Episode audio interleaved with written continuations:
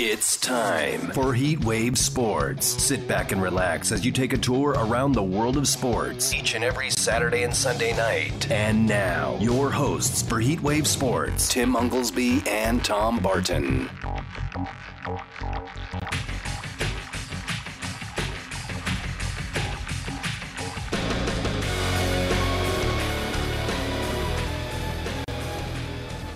And a wonderful Sunday night, Las Vegas. Welcome on in. It's Heat Wave Sports, Fox Sports Radio, Las Vegas. That's 98.9 FM, 1340 AM. Tim Unglesby and Damon Cotton with you.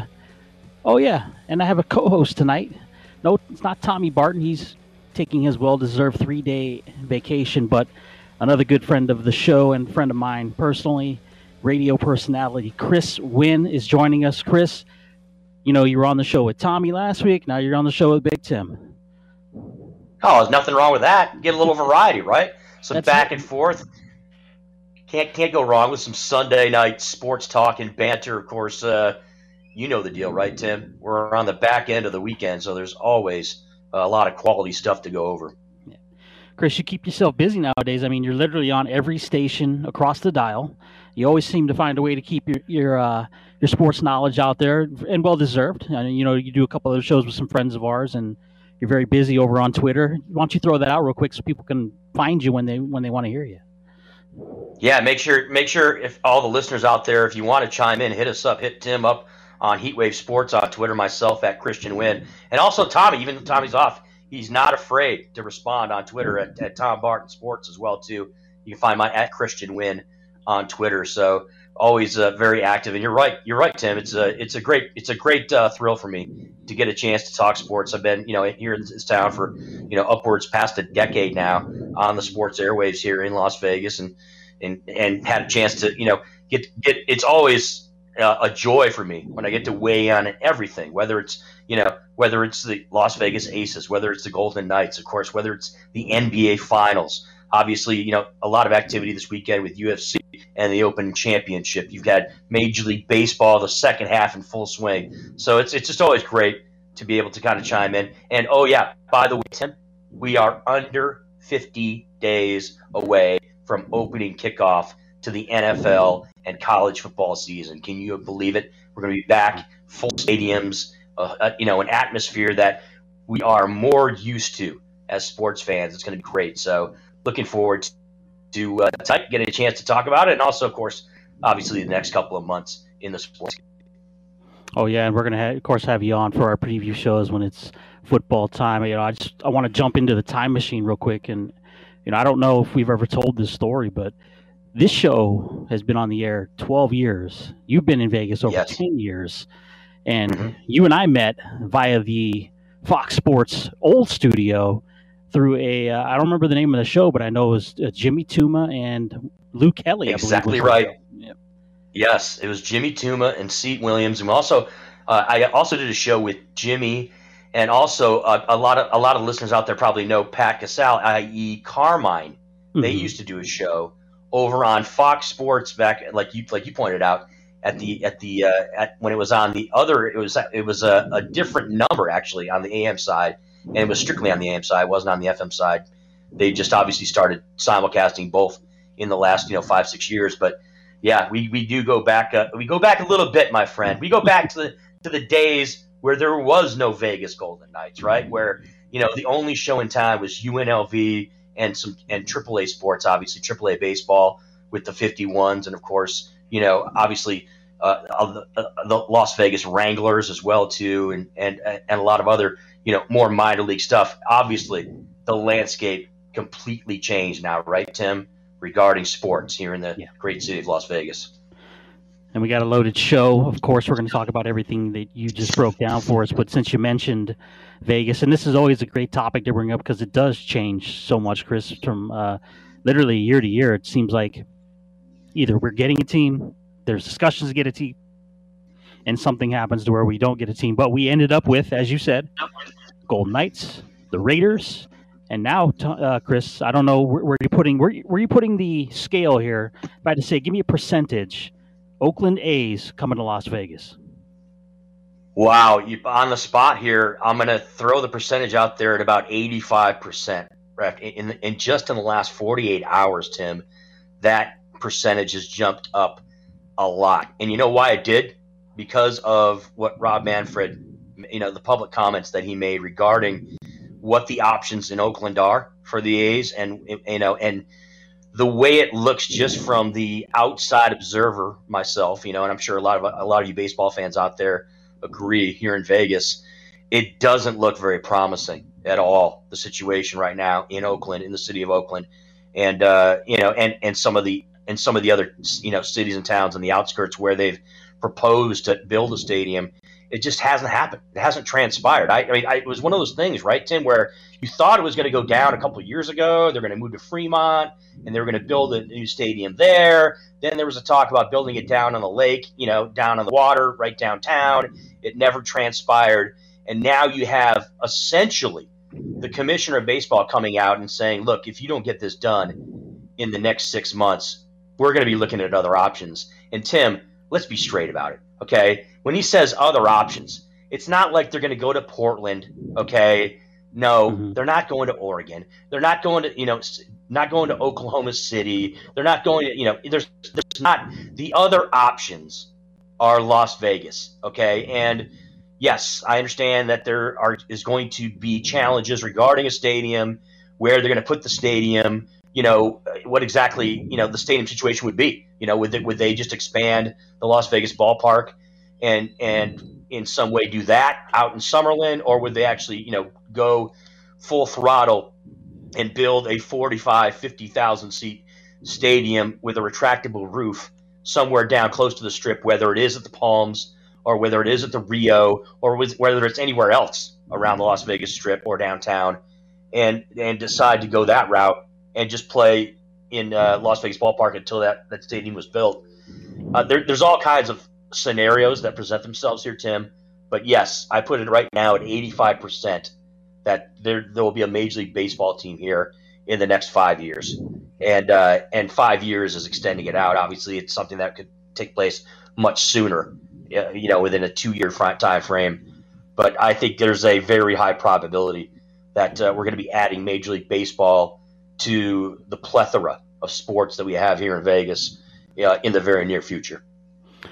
Rob Manfred, he says a lot of things, Chris, and, you know, step one obviously comes Tuesday when there's going to be a vote in the city of Oakland, and it's not expected to go well for Oakland A fans that want to see their team stay there, which it bodes well for Vegas, as you said. But, again, you're talking about this perceived timetable that Rob Manfred set, which – again, as you said, at the end of the day, Vegas is the destination. So I saw I was reading an article and somebody had left a comment about, well, why don't they just expand? And you know, Manfred's already said that he doesn't want to expand Major League Baseball until the stadium situations are settled in Oakland and in Tampa.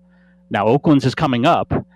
You know, Tampa, the problem in Tampa is there's a lease at Trop Field through 2027. So right. Ideally, he's saying we're not going to expand until 2027, which at then point, you know, could it be Vegas if we don't get a team? Obviously, Portland, you said Oklahoma City, Montreal, another city that looking at getting Major League Baseball again. So this would be top priority for the city of Las Vegas. And I think before you kind of saw the city dip their toe in the water a little bit, Chris. They've kind of just dived all the way in on this one. And if it goes that route, I'm with you. I think 80-85% is a fair estimate to think that we could be seeing the Oakland A's playing baseball here in the next 2 years. Well, there's no question, Tim. And look, we are obviously what we're considering too is we're considering once the decision's made, right? And for example, and if it's, you know, they go past, you know, the just the speculation, right, that they could come here. Once we are at a level where it's a done deal, right, and the Oakland A's are definitely coming to Las Vegas, then is the next step, which is, of course, the consideration regarding the stadium. And now, look, you understand, Tim, you know, you've been in Las Vegas longer than I have. I've been here for 18 years. But yeah, there's going to be challenges regarding the politics of this, right, as far as the money and how exactly the stadium's going to be built, who's going to pay for it, you know, those things are all something that's going to have to be discussed, and I'm sure it's going to, you know, come into play regarding all of that. I'm not sitting here saying that that's going to stop the team from coming here. I don't think it is, but there are many things that need to be considered from a local standpoint, right? From a Vegas, from our community standpoint, regarding the stadium and how it's going to be funded. Because you saw what happened with Allegiant Stadium, you know, with everything that went down, where you had, you know, opposition locally, you had people, you had Las Vegans, longtime Las Vegans and Nevadans here were saying, you know, what is the, you know, this is ridiculous. This is, you know, this shouldn't be our priority. Our priority should not be getting a football team here. It should be, you know, fixing the education system or fixing infrastructure or things like that. So, I mean, I don't want to get in the weeds here, but the point I'm trying to make is that, yes, there's going to be challenges regarding the whole logistics of the stadium situation, but I don't think it's something that would stop having, you know, a Major League Baseball franchise, an established franchise like the Oakland A's coming here. Now, to your point where you brought up the expansion, obviously that's further on down the line, right? You're talking about 2027-ish. Right. You're talking about 6-7 years from now. That's something that, you know, obviously that's a fluid situation where, you know, and where changes could happen. There could be, you know, you could have cities that come into play that are more favorable by then than they are right now regarding adding expansion team. You brought up Montreal, you know, some other places where Major League Baseball absolutely is viable and should be an option. But I'm talking about this immediate situation right here regarding just this franchise, regarding the Oakland A's, and, you know, coming here to Vegas. It just, to me, it just seems like something that's almost inevitable at this point. And like you and I and Tommy and all the rest of us baseball fans here in Vegas have seen what has happened in the city of Oakland with this team, obviously with the Raiders too, but specifically with the A's. And I'm just blown away that this is a team that plays in a stadium that is just archaic. You know, I mean, we all as football fans made fun of the Raiders for playing in that stadium and having, you know, being it's the only stadium, you know, that has it was the only stadium left in the NFL that was a dual stadium that had both their Major League franchise and the baseball franchise and the football franchise playing in the same stadium, and it was kind of looked at like a joke. And they're still playing in that stadium. It's 2021, Tim. And they're still playing there. It's not really. It's just a brutal situation. Major League Baseball obviously is, and Rob Manfred, his comments, I think, give you an indication of where Major League Baseball stands on this. They are also, you know, they're just looking to. It looks like they're looking to move on, and it looks like the Oakland A's organization is going to be on board with that too. And of course, the city of Las Vegas will be sitting here waiting with open arms. And they're playing to a big empty stadium. You know, they're not getting the fan support, and that's generally what you see when you see teams either fold or move away, and that's the road that the Oakland A's are on. So I have two questions, since we're going to kind of just throw this around. So the first question to you, Chris, would be if the Oakland A's come to Las Vegas, and I'll use this example. So, the city of Anaheim, which again is right inside the LA area, right? I mean, you know, 30, 45 minutes away, depending on traffic. Support the Angels, and they generally get in there a good 40,000 a night. Las Vegas, double the size of Anaheim, but obviously not as big as the LA area. Can they get 40,000 a night in Oakland A's Stadium in Las Vegas? I think it's definitely something that can happen. Now, look, I hesitate, Tim, to make a comparison to a franchise like the Angels in Anaheim. It's in Orange County, as you pointed out, which is not necessarily Los Angeles, the city. Okay, Orange County is like its own entity almost, you know, and it has its own huge population.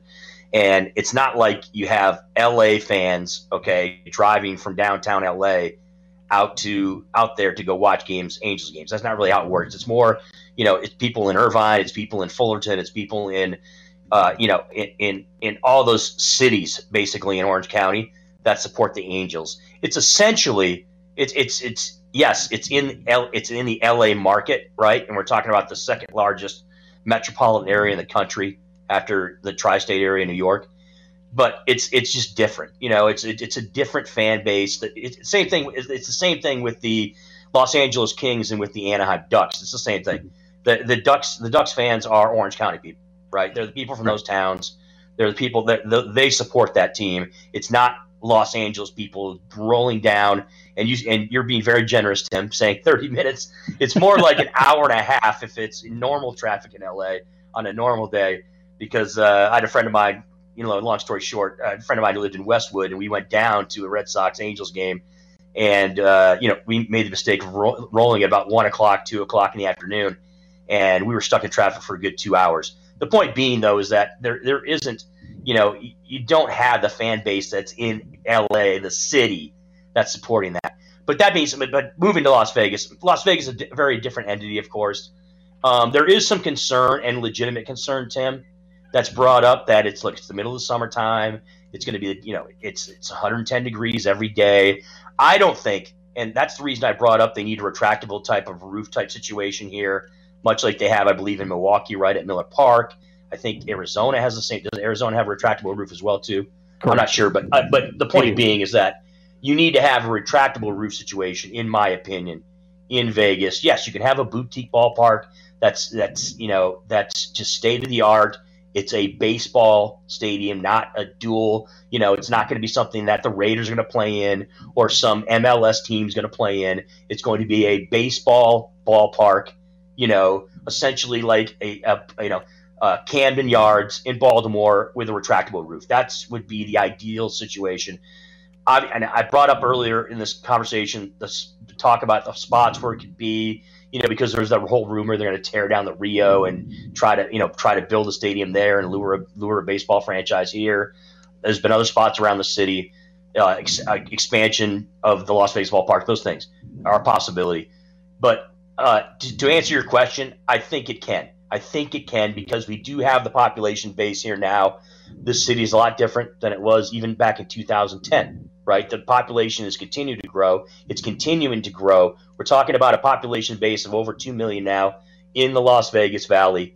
So, yes, I think they can get 35,000, 40,000. But if you can get 30,000, that's going to be fine, right, Tim? I mean, Major League Baseball, you get 30,000 as a base to every game. But then again, Tim, you and I both know the novelty of sports, especially here in Vegas, okay? We are a tourist town, you know, everything. We saw what happened with the Vegas Golden Knights in year one. Everybody across the country, across the world that were hockey fans were coming to see their team, regardless of what city they're from. You know, they're going to come see their team. It was a novelty, and it's going to be a novelty as well with Major League Baseball fans when it comes to having a 3-game series in Vegas. They're going to come here. You're a Dodgers fan. You're a Diamondbacks fan. You're a Yankee fan. You're an Orioles fan. You're a Tigers fan. It doesn't matter.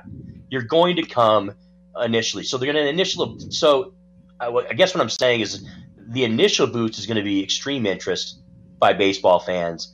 And you have the novelty of Vegas. So, yes, I think that initially, right out of the gate, it's going to be spectacular from that standpoint regarding the popularity and regarding – what's going to go down. Now, things could change. You know, maybe 6-7 years down the line, if the team's not any good and, you know, and certain things start to change, then maybe they don't, you know, have that base. But we'll cross that bridge when we come to it. I think it's absolutely something that's going to be solid right out of the gate here in Las Vegas regarding Major League Baseball. And the thing with the baseball is because you're opened up to essentially – well, let's just say double what T-Mobile would hold for the Knights, and you're going to be a daily thing rather than a weekly sport like the Raiders would hold 8 times a year minus the playoffs. Your ticket pricing will be a little bit better to go to a game, to take the family game. I'm not saying it's not still going to be Major League pricing, but it'll be better than trying to get to you saw what happened with the Knights. Especially when they got in the playoffs, how much those tickets were going for. You see what the Raiders tickets are going for right now. So you have that option. But I'm glad you said, and I figured you were going to say, yes, you thought it could support it, because I agree with you. I think it does. Now, we both know that the Oakland A's are the AAA affiliate of the Oakland, or I'm sorry, the AAA affiliate of the Oakland A's is the Las Vegas Aviators over at Las Vegas Ballpark. And you and I have spent many nights hanging out at Cashman and the LV Ballpark. So does the city sustain having the AAA affiliate, just like hockey, in the same city as the major league team? Can they do both? That's a, Tim, I got to be honest. That's a great question, because I don't think that it would be. I don't think they're going to do it. You know, I, look, I'm not somebody that's on the inside of Major League Baseball from their standpoint, and from the from the Aviators' standpoint, exactly if that was viable. I mean, I guess I'd like to believe that it could work out, because look, again, you're out. They're out in Summerlin. It's an experience. This isn't a situation where you've got people driving from Henderson every day, right, Tim, to go out to Summerlin to watch an Aviators game, right? I mean, all these games are being played. And look, as you pointed out, you, myself, other friends of ours in the media, we've gone to many games there, and every game is as a solid crowd. I mean, I'm there. I mean, it's kind of – I've kind of been blown away, to be quite honest with you, the amount of daily fan support that the Las Vegas Aviators get. You know, yes, I get it. It's AAA baseball. It's not the major leagues, but this town, or that portion of the city in Summerlin up there, and the surrounding parts, has absolutely supported that team. And it's up. We're talking about a first class ballpark, right? One of the best ballparks in all of the minor leagues where the Aviators play, and they do it right over there. Jim Gemma does a great job over there. They are tremendous when it comes to the game day fan experience. But from a standpoint of, if they do get a major league team here in Vegas, I wonder out loud, Tim, I really do wonder if they're going to have both teams here. I would almost expect that the A's would move their AAA team to another city. I almost would, you know. I got to be quite honest with you. When you brought that up just now, the possibility of having both the teams here, much like obviously the Henderson Silver Knights are going to do with the Vegas Golden Knights in the NHL. And by the way, the NHL, there's a number of cities that do this, where they have their AHL, affiliate in basically the same city. You got it, I believe, in San Jose, right, with the Barracudas. I'm pretty sure Toronto, the Marlies, I think they're in Toronto, obviously, where the Maple Leafs are. There's other cities around the NHL where they do have their AHL franchise. Whether if it's not in the same city, it's essentially down the street from its city. So that's not the case in Major League Baseball. It's just not the case. You don't have that situation. I mean, it's I can't even, off the top of my head, I can't think of one major league town that has their baseball franchise, in the same metropolitan area. It just doesn't happen. So I would expect that whether it's the powers that be with the Oakland A's, or Major League Baseball, or minor league baseball, MILB, would make a decision regarding that. But if you're putting me on the spot, Tim, and asking me the question, can it support both? I think it can. I think it can, because I think that if they just kept the situation out there in Summerlin the way it is, and they built, like you said and like I've said, if they go and build a 50,000 seat, brand new Major League Baseball stadium somewhere around the city, other than up in Summerlin, then I absolutely think that they could support both. And we remember too that the Major League team subsidizes and pays most of the AAA bills, player contracts. No doubt, no question about it. Yep. So yeah, and it can work. I guess really, you look at what does it take for the Las Vegas Aviators to be profitable. That's what it comes down to at the end of the day, Chris. And when you have money coming in from the major league franchise, it dramatically helps a lot. If you go back to the days of, were you here when the Las Vegas Thunder were a team here? I was not here for that, because I moved in 2003, so I was not. So they were independent for a couple of years, and they, of course, they played the Thomas and Mac before the Thomas and Mac screwed them out of the lease, which I will always go to bat and say that Thomas and Mac screwed them out of that. Basically, they screwed the team out of existence. But whatever the case may be, the last few years they actually brought on an affiliation, I believe, at one, maybe it was Calgary for 1 year and then Phoenix, because the money, they needed the money. They sent down some of their top prospects to the IHL at the time, which is the same was what the AHL they had. There was two leagues actually at the AAA level at that back then, so that it helped them out. But at the end of the day, they said, you know, they were in charge of paying the lease and the other contracts for that team because they were partial affiliated. With it being a full affiliation, what does it take to keep the Aviators above water? And I think you see a lot of these. If you Googled AAA Major League Baseball affiliates and looked at some of these cities that these teams play in, you know, there's no way in hell they're surviving without that Major League help.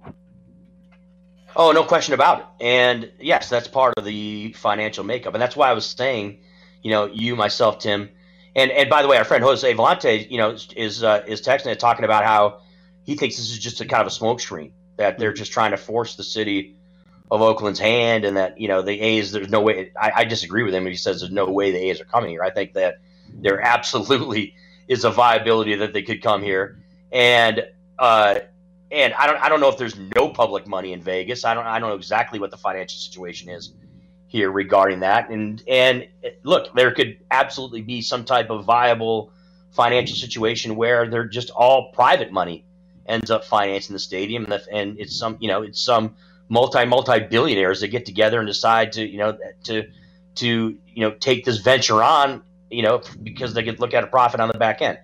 I don't know. I'm the point I'm trying to say is I'm no financial expert. I'm just looking at it from strictly from a, you know, from a viability standpoint, and from a, you know, from a franchise and from a Major League Baseball standpoint and where they stand right now. I just think it's something that absolutely could happen. And yes, and the Aviators, there's, look, I like I told you, Tim, and you've been out there, I am impressed, okay, at what they're getting there on a game-by-game basis as far as a fan base, as far as, you know, the attendance numbers. I did not think, okay, when you're in the midst of Vegas summers and it's 115 degrees out, okay, and it's still 100 degrees at 7 o'clock at night, you know, even up in Summerlin, which we're talking about a little bit higher elevation, but still, it's still not chilly. All right, Tim, they're still getting solid numbers out there to go to these games, which I don't care if it's AAA. Okay, it doesn't matter if it's A ball to me, AAA or AA. All right, it's minor league baseball. A lot of these cities that have these minor league teams have issues drawing people. My team, my Lansing Lugnuts, okay, in the Midwest League, where I'm from, it, you know, great name, super cool ballpark, Old Olympia Park. It's changed the name now, but it's A-ball. They, it was a novelty for the first, you know, 5-6 years. People were going to games. Now they can't draw flies. All right, so to me, it's about the organization. It's about the people that are working at the ground level, whether it's with the Aviators or whether it's with the Chihuahuas, you know, or whether it's with the Sabre with the Sacramento's franchise, or what, it doesn't matter, whatever city it is. It's about those people in that organization, you know, doing things that are benefiting the franchise and that get people out to the ballpark. And Vegas does it as well as anybody. So that's why I'm so positive. That's why you are as well in thinking that they could support both these teams, because I think they could absolutely do it. And again, it's not a situation. Let's put it this way, Tim, right? It's not a situation where people that go to Aviators games are going to be like, okay, I'm not going to Aviators games anymore. I'm just going to go to all Las Vegas A's games. That's just not how this city operates. It's not how it's just not going to happen that way. So it's not going to happen that way with the AHL team here. Okay, it's not the Henderson Silver Knights fans out there in Henderson, which is its own city, by the way, you know, that has 400,000 people that live in Henderson. It's not like that stadium, that brand new arena that seats 4,000 or 5,000 or whatever it is. It's not like there's fans that are going to be going to Henderson Silver Knights games and saying, oh, you know, I'm not going to go to Henderson games because I'm just going to all Golden Knights games. No, that's not how it works. And it's the same thing with the Aviators and with the Las Vegas A's if they become the Las Vegas A's. It's going to be the same thing. It's a different entity. We're talking about Major League Baseball. Okay. Yes, you talked about the pricing and about, you know, it's not going to be through the roof. Well, it's not going to be through the roof, but it's going to be, especially for the first 2 years or so, it's going to be, it's not going to be cheap. Let's put it that way, to go to Major League Baseball games here in Vegas for the first couple of seasons, I would expect. All right. But at the same time, it's not the same thing as AAA baseball. It's not the same thing as the Pacific Coast League. So the fans that still go to Aviators games and still pay the lower prices, right? Even though it's kind of, you know, it's kind of boutique as far as if you want to go buy food and buy beers and stuff like that, it's still kind of expensive up there because it's Vegas. But that's neither here nor there. I digress. But getting back to the price, people are going to still go to Aviators games, okay? Because they like the product, they like the, you know, they're fans of the team, and they've been fans of minor league baseball here in Vegas for a long time. So they're and we know the dynamic, you know, the demographics of Summerlin. It's a nice, it's you know, it's one of our nicer suburbs, and it's almost its own entity. So people are still going to go to those games, and maybe they go to both. Maybe they go to both Aviators and A's games. But I'm telling you right now, and I think you think this, I think you're on the same page on this too, Tim. People are going to be pumped to have Major League Baseball here in Vegas. You know, the baseball fan's going to be jacked to have a major league franchise here in Vegas, and it's going to be supported from the onset. And then we'll see what happens after that, because I think it's just, again, I keep coming back to the novelty. I keep coming back to the newness of it. That's going to be a big key when, if and when a franchise comes here. Step one begins Tuesday when the city of Oakland will vote on the stadium proposal, which looks like it will be shot down. So don't fret, city of Oakland fans, because let's look at the timeline, Chris. You lost the Raiders. You lost Golden State. They basically play in San Francisco now. You're about to lose the A's, but good news. The Oakland Arena, which hosted the Golden State Warriors for many, many years, and a group called the AASEG, I don't know if you saw this or not, but they have put in a bid to the WNBA for an expansion team, a woman-led expansion team that would play in the city of Oakland. And it looks, all indications are this will be accepted, Chris. So they will have a professional team still. It'll be the new WNBA Oakland franchise when that's granted. So there you go. Yeah, there you go. But I mean, but Jose brought up, he said they're trying to force our hand. Look, everybody out, you guys all know what's been going on for what, the past, it seems like 5, 6, 7 years with Oakland and the A's. Like, they've been trying to build a stadium for years. So what, now all of a sudden at the 11:45 hour, you know what I mean? It's going to turn, all of a sudden now the city of Oakland is just going to fold, or, you know, or the powers that be over there are just going to say, oh yeah, well now we're just going to find a way to make this work financially, and we're going to make sure that the stadium gets, and the team stays here in Oakland, and we're going to build a stadium here in Oakland. That's just not, it doesn't seem very realistic to me. So that's why I'm, you know, so kind of hopped up on this idea that they could come here, because, and again, I pointed this out before, and I'm not going to regurgitate everything I said, but it just seems like the most reasonable and rational option regarding the Oakland A's. And if they do relocate, and, you know, after all the chatter you've heard across the board, from Rob Manfred to the people in the Oakland A's organization, to, you know, Major League Baseball, to the fans, to people out there. I mean, it just seems like Vegas is that sexy destination right now, whether it's Major League Baseball or it's the NBA or any, you know, of the major four sports. This is a spot that is extremely viable, and I think that's why the idea of them coming here is becoming very real. That's the voice of Chris Wynn. This is Tim Unglesby, T-Wave Sports, every Saturday and Sunday night right here on Fox Sports Radio Las Vegas. When we come back, we have an elimination game coming up on Tuesday night.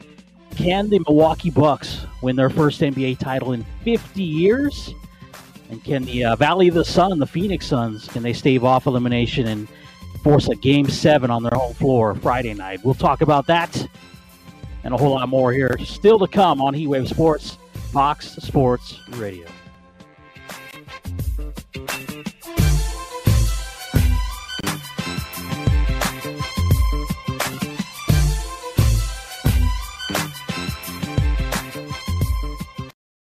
Forget about the crowds. the size of the school, their fancy uniforms, and remember what got you here. Focus on the fundamentals that we've gone over time and time again. And most important, don't get caught up thinking about winning or losing this game. If you put your effort and concentration into playing to your potential, to be the best that you can be, I don't care what the scoreboard says at the end of the game, in my book, we're going to be winners. Okay?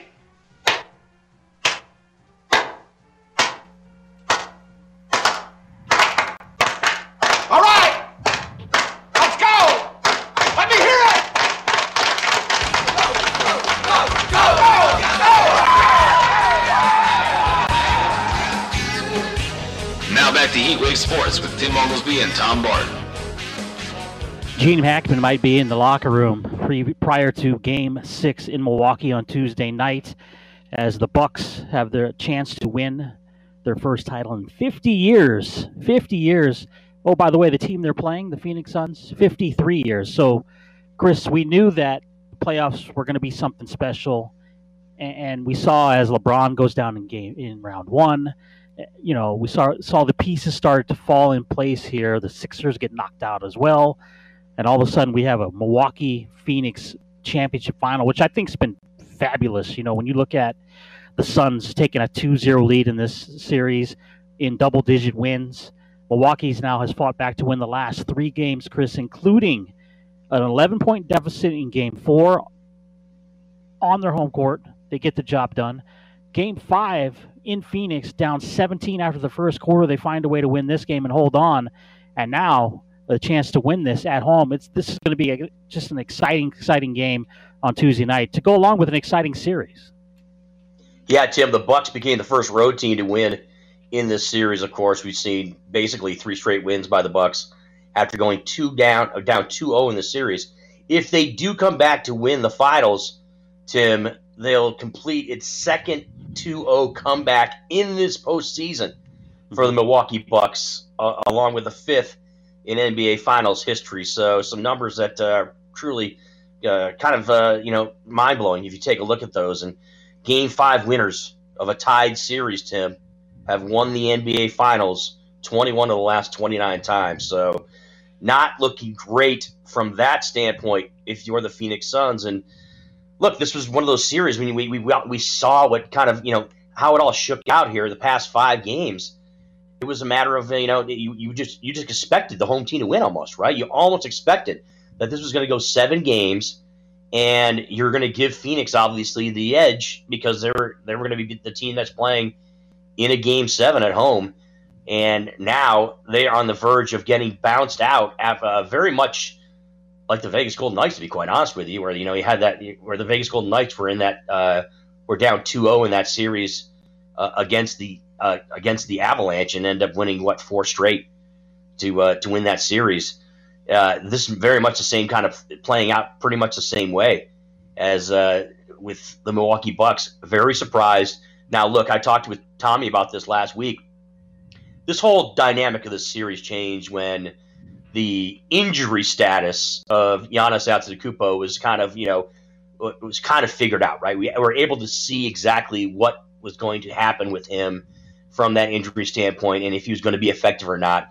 And him being, able to come back and play well at a high level has changed the complexion of the series and changed really the viewpoint. And it's not just us everyday guys that watch, that are NBA fans or just, that are putting a few ducats here and there on these games. It's people that are experts saying, "Look, it's just changed the complexity. It changed the whole setup of this series with Giannis Antetokounmpo and him being able to play at a high level." And the Bucks immediately became, a team that was favored to win it, and it was expected almost to win it.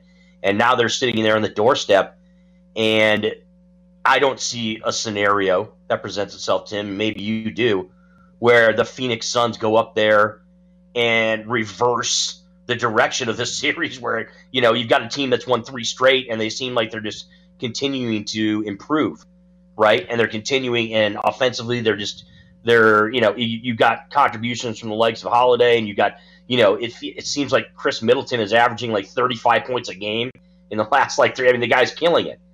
And so you've got a situation where you've got a team that's rolling. right now in Milwaukee. I just don't foresee some type of situation where, you know, you got a Bucks team that's, you know, dropping 43 and a quarter, dropping 36 and a quarter, you know, and like it's nothing. I mean, it's just, I don't see any scenario where Phoenix goes up there and wins. Now, look, I mean, it could happen, I guess. And then, of course, we've got a Game 7, and Game 7s are great. But I really would be surprised if Phoenix went up there. And look, I like their coach. I like the makeup of their team from a, you know, nice combination of veteran, young player standpoint. And they've got horses, okay? And they could go up there and win. They could go up there and win, but I just don't see it happening.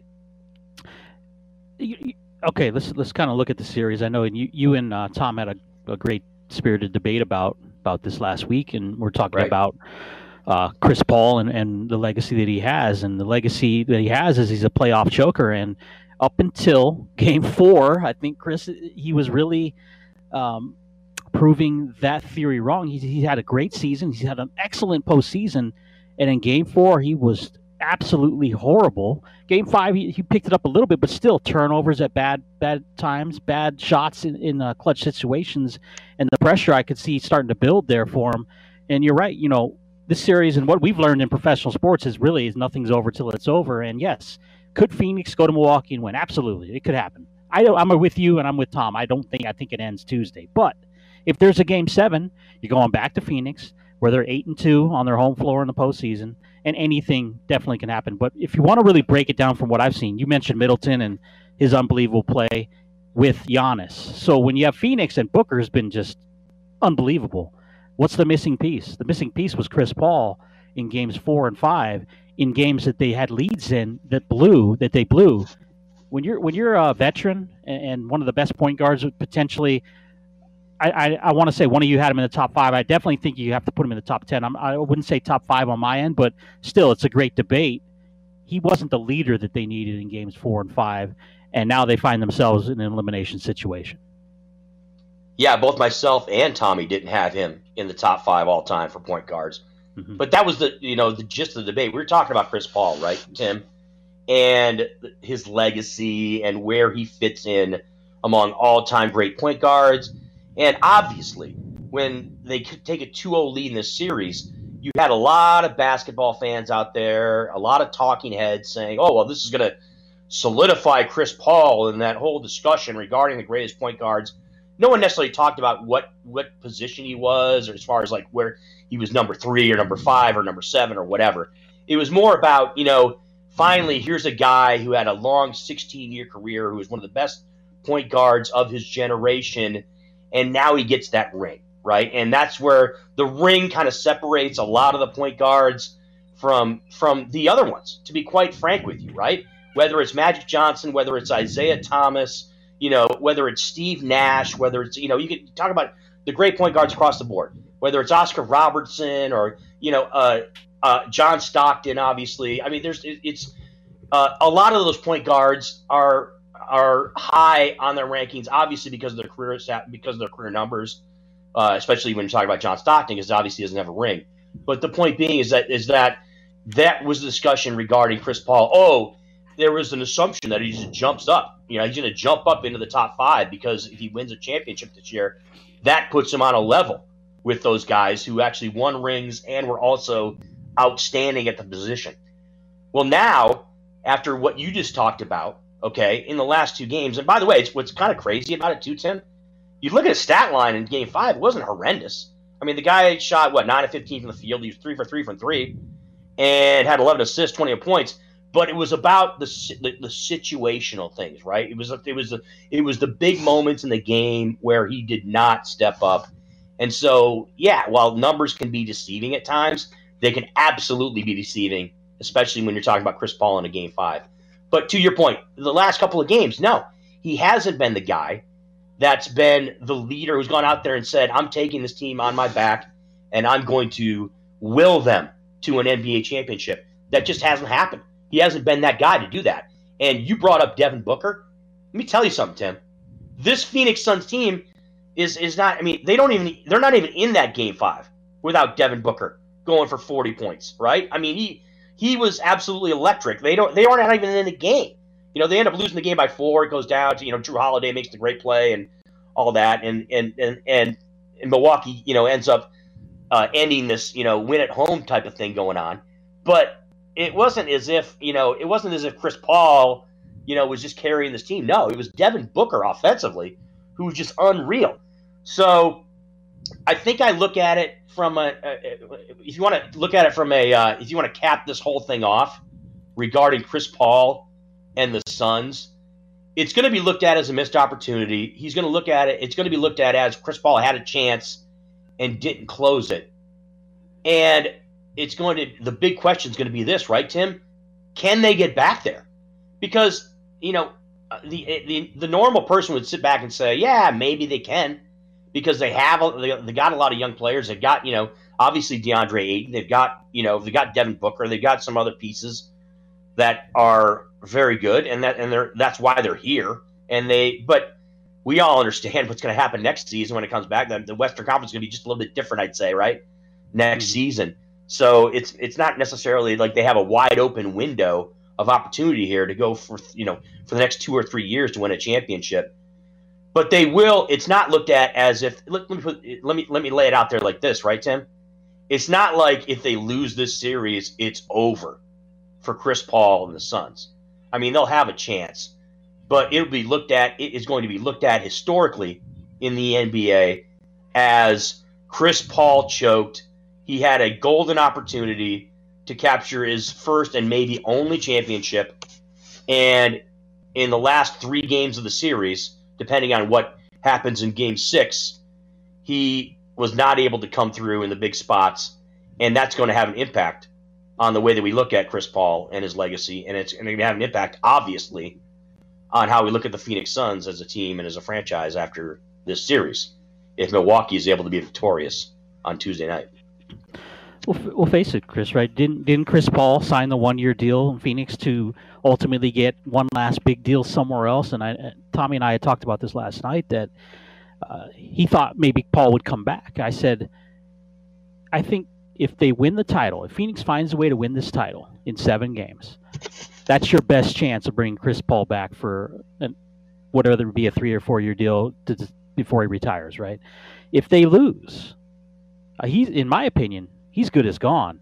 And I had thrown out the Lakers as a destination, because why wouldn't you? Why wouldn't he want to go play with LeBron and AD, right? It seems like the simple thing to do. And you have Dennis Schroeder as your starting point guard making $25 million. You could bring Chris Paul in, get rid of Schroeder in that contract. He didn't seem to think that maybe that was a destination, because I think, you know, again, Tom's like, why would anybody want to play there? They're all friends, right, Chris? They get along, and their goal is to win titles. And that's something that I think Chris Paul wants to do, and maybe he feels that L.A. would be the destination to do it if he can't do it in Phoenix this year. Well, I don't necessarily know if he's just going to jet set out of Phoenix if they lose.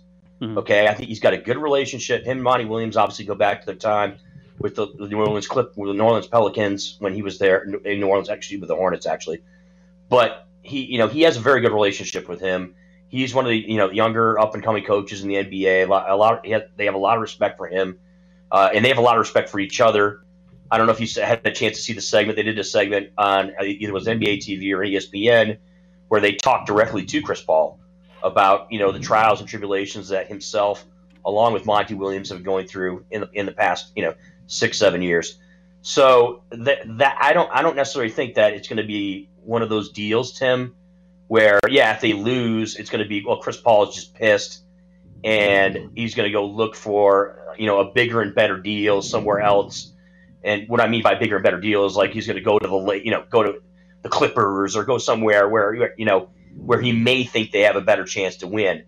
I still think that this is a Phoenix Suns team. Yes, we all understand that Clay and the Warriors are going to be a different team next year. We understand that the Lakers, with everybody healthy, are probably the best team in the West, right? And so things are going to change in the Western Conference. Clippers are still going to be there. So the Western Conference is going to be very tough next year.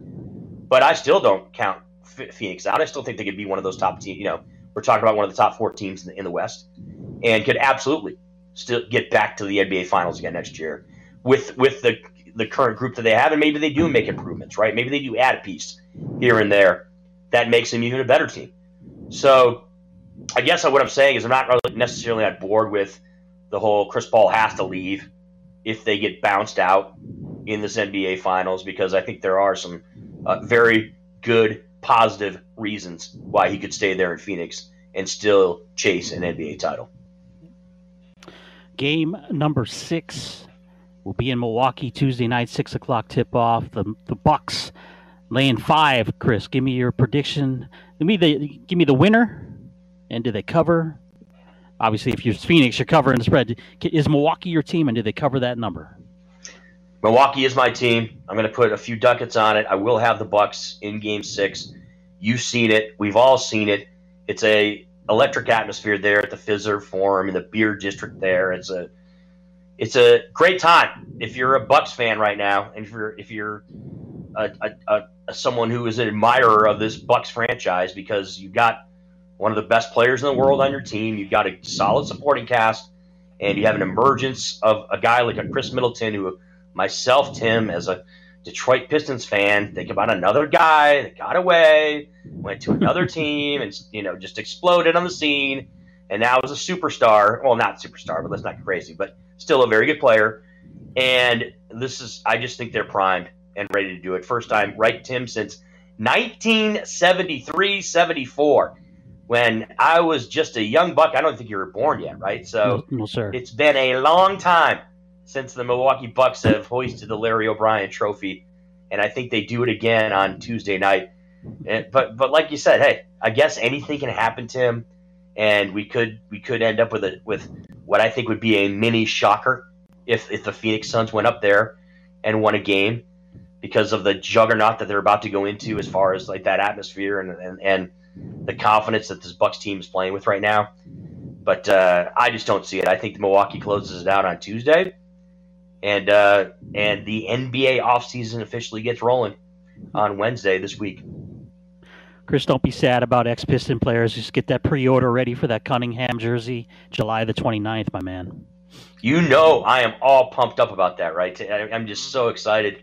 We haven't had the number one pick, I think, since Bob Lanier back in the 70s. I think it was the last time. Or no, excuse me. We had Isaiah Thomas, right? Isaiah Thomas.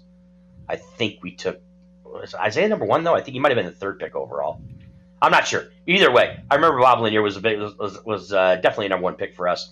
It's been a long time. Okay, we've got – you know the deal, Tim, right? We've had a lot of number 2s and number 3s, and a couple of the number 3s worked out. The number 2, obviously Darko Milicic, not so much, given we had like, what, 4 or 5 at least Hall of Famers that were picked after him.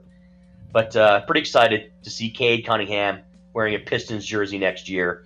And a lot of comparisons being made to the likes of Jason Tatum and some other people.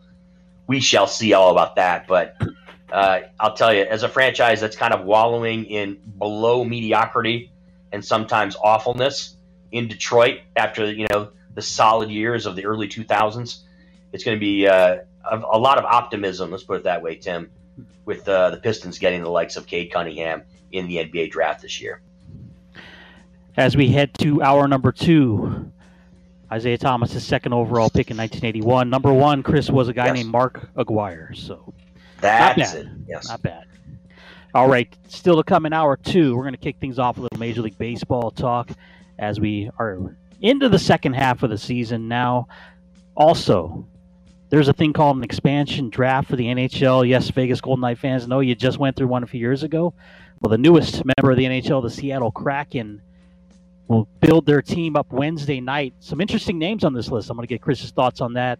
And if there's time, there's something called the Olympics happening soon. We'll kind of throw that around as well, see what Chris's favorite Olympic sports are and what he's looking forward to watching here in about less than a week's time. It's Heatwave Sports here on a Super Sunday night, Fox Sports Radio.